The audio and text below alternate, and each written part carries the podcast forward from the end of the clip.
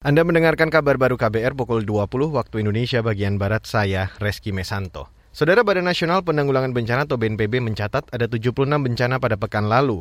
Juru bicara BNPB Abdul Muhari mengatakan, jumlah tersebut naik 6 kasus dibanding pekan sebelumnya. Seluruh kejadian itu merupakan bencana hidrometeorologi basah dengan total korban jiwa 13 orang dan 10 orang luka-luka atau sakit. Di minggu lalu, tanggal 3 sampai 9 Oktober, kita mencatat ada 10 korban jiwa dan ini menjadi evaluasi penting kita sehingga kita uh, benar-benar menghimbau uh, BPBD provinsi kabupaten kota untuk siaga satu. Juru bicara BNPB Abdul Mohari menambahkan banjir merupakan bencana yang paling banyak terjadi yakni 36 kejadian.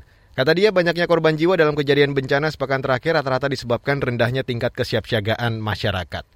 Beralih ke berita selanjutnya, Saudara, tim kuasa hukum Putri Chandrawati menyebut ada fakta krusial yang dihilangkan jaksa penuntut umum atau JPU dalam surat dakwaan. Itu disampaikan tim kuasa hukum Putri dalam sidang di Pengadilan Negeri Jakarta Selatan malam ini. Kuasa hukum Putri mengatakan JPU telah menghilangkan fakta Putri ditemukan setengah sadar di depan kamar mandi oleh Susi dan Kuat Maruf pada 7 Juli 2022.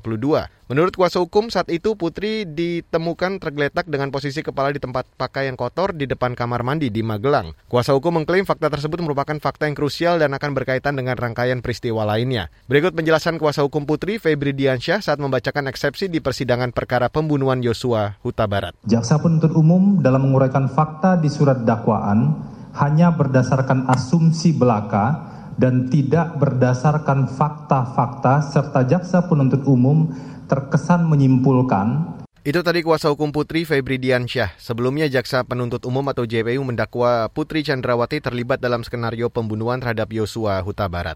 Saudara Komisi Pemberantasan Korupsi atau KPK akan ikut bersama dokter independen untuk meninjau langsung kesehatan Gubernur Papua Lukas NMB. Itu disampaikan kuasa hukum Gubernur Lukas Stefanus Roy Rening di Gedung Merah Putih KPK hari ini. Dia mengatakan ketua KPK bersama tim dokter independen akan langsung datang ke Jayapura. Sementara itu, dokter pribadi Lukas NMB Anton Mote akan bertemu dengan Ikatan Dokter Indonesia atau IDI Pusat bersama dokter KPK untuk menyampaikan secara lengkap kondisi Lukas NMB. Menurut Anton, saat ini Lukas tengah menderita beberapa penyakit seperti ginjal, hipertensi, diabetes, kolesterol, hingga stroke. Lukas NMB merupakan tersangka suap dan gratifikasi.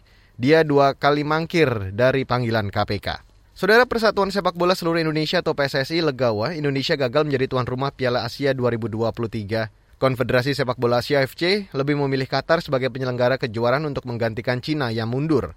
Pengumuman itu disampaikan AFC di Kuala Lumpur, Malaysia hari ini. Hadir dalam pengumuman itu Ketua Umum PSSI Muhammad Iriawan bersama Waketum Iwan Budianto, Sekjen Yunus Nusi dan Wasekjen Maike Ira Puspita. Dalam keterangan tertulisnya, Ira, Iriawan atau Iwan Bule menyampaikan selamat kepada Qatar. Dia memastikan Indonesia akan mempersiapkan tim sebaik mungkin pada turnamen yang digelar Juni hingga Juli 2023.